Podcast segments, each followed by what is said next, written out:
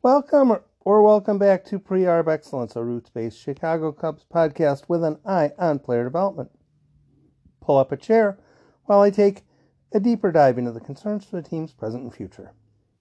Questions are always welcomed, whether on Twitter, Tim815 on the Anchor contest line, or on my Facebook Pre Arb Excellence group. Thanks for stopping by for today's episode 2021 College Preview Wake Forest and ask me questions if I was confusing.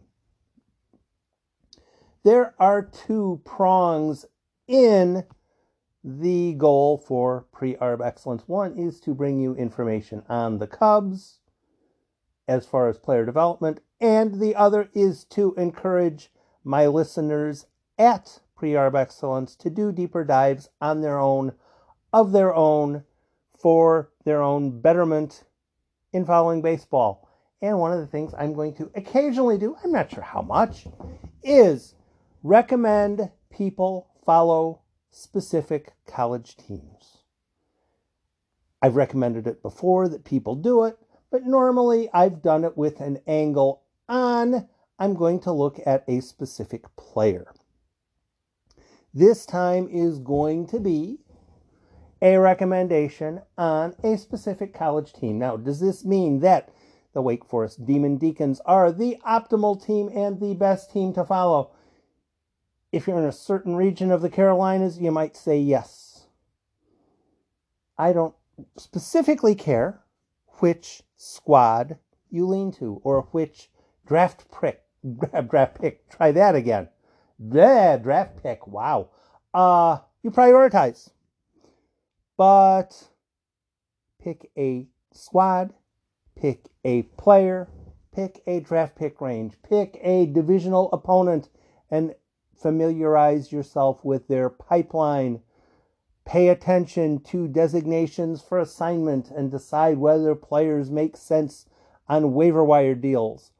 All that kind of stuff is strongly encouraged in the off season we expect players to improve themselves in the off season.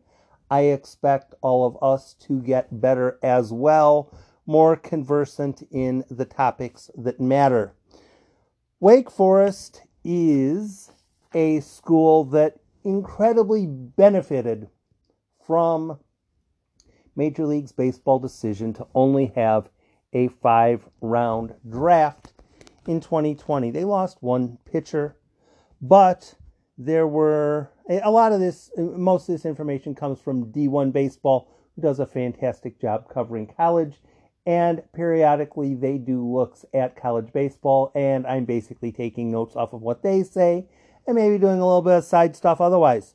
But Wake Forest had six players that should have gotten drafted last year, but the draft was five years. The draft was five rounds, not 15 or 20. So, Bobby Seymour, Chris Lanzilli, Michael Turconi, Shane Muntz, Will Fleming, and Antonio Melendez, who would have all been drafted, who would have all been playing in this week's instructional league games and showing their chops in that, are still at Wake Forest.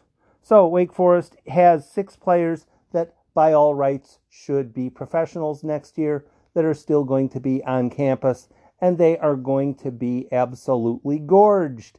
Bobby Seymour, Chris Lanzilli, and Shane Muntz have all been in the lineup since their freshman year. Now they are in their fourth year. Probably they might do okay. Michael Turconi is a less experienced, though equally valuable, leadoff man. Will Fleming and Antonio Menendez are people in the rotation that are quite a bit better than your average two and three in the rotation. The head coach for Wake Forest, I, I uh, the reason I go here is because the first week of homework I recommend for people is know the home coach, know the name of the ballpark, know the name of the pitching, the um, the probable weekend rotation, and know, know the name of the coach, the ballpark and the weekend rotation, possibly the pitching coach. I did not write down the pitching coach, so I'm making you do a little tiny bit of homework yourself still.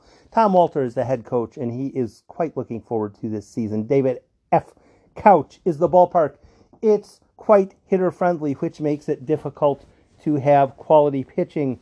But with Ryan Cusick, a third year sophomore, 6'6, 225, 93 to 95, has topped out at 97, was quite good in the Coastal Plains League, has a 2400 to 2600 spin rate. Yeah, that'll work. Um, Wake Forest will be a good follow. Wake Forest would be a good follow. I'm not specifying they would be the only follow, but I strongly recommend you figure out a team that works for you. Thanks for listening to my podcast. I try to put quality effort into each episode, bringing you information you might not get as promptly or completely from other sources. If you have friends that might be interested in this podcast, especially if they went to Wake Forest, send them a link of a favorite episode that might resonate with them. If they went to Wake Forest, it might be this one. Hitting like, share, follow, subscribe, or retweet is also appreciated. If you wish to help in sh- if you wish help in sharing, ask away. If this service is worth more than the asking price, most podcasts allow you a simple link to contribute to the podcast in any fashion you deem worthwhile. Whether that applies to you or not, thanks for listening. Walter has come to the realization, as have most people, that an 11 or 12 man rotation offensively is generally a good idea. It used to be back in the day ride nine or 10 guys the entire season and bullwhip them into excellence as they start getting tired, and it just doesn't work. It works a whole lot more effectively if you shuttle players in and out and give players days off here and here and there now and again. Not only does it keep them sharp for later in the season when it really, really, really matters, but the players that get the extra playing time early on have a chance to show whether they belong or whether you should probably include someone else in the 11 or 12 man rotation. Wake's going to be a fun team to follow. I'm not going to be able to follow all of the teams that would be really fun to follow this year.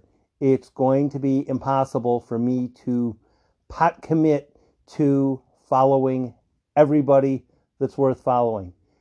More than likely, there is a school in your mind if you are a sports fan that, you know, I don't really hate that college team.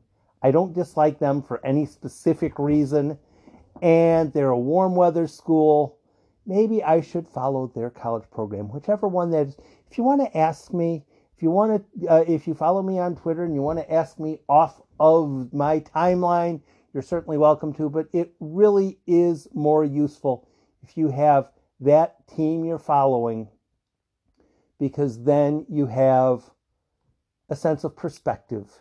If you're walking in thinking a specific guy is going to be really somewhat fascinating, it's equally interesting, equally educational if a guy has a much better season than expected or much more poor season than expected.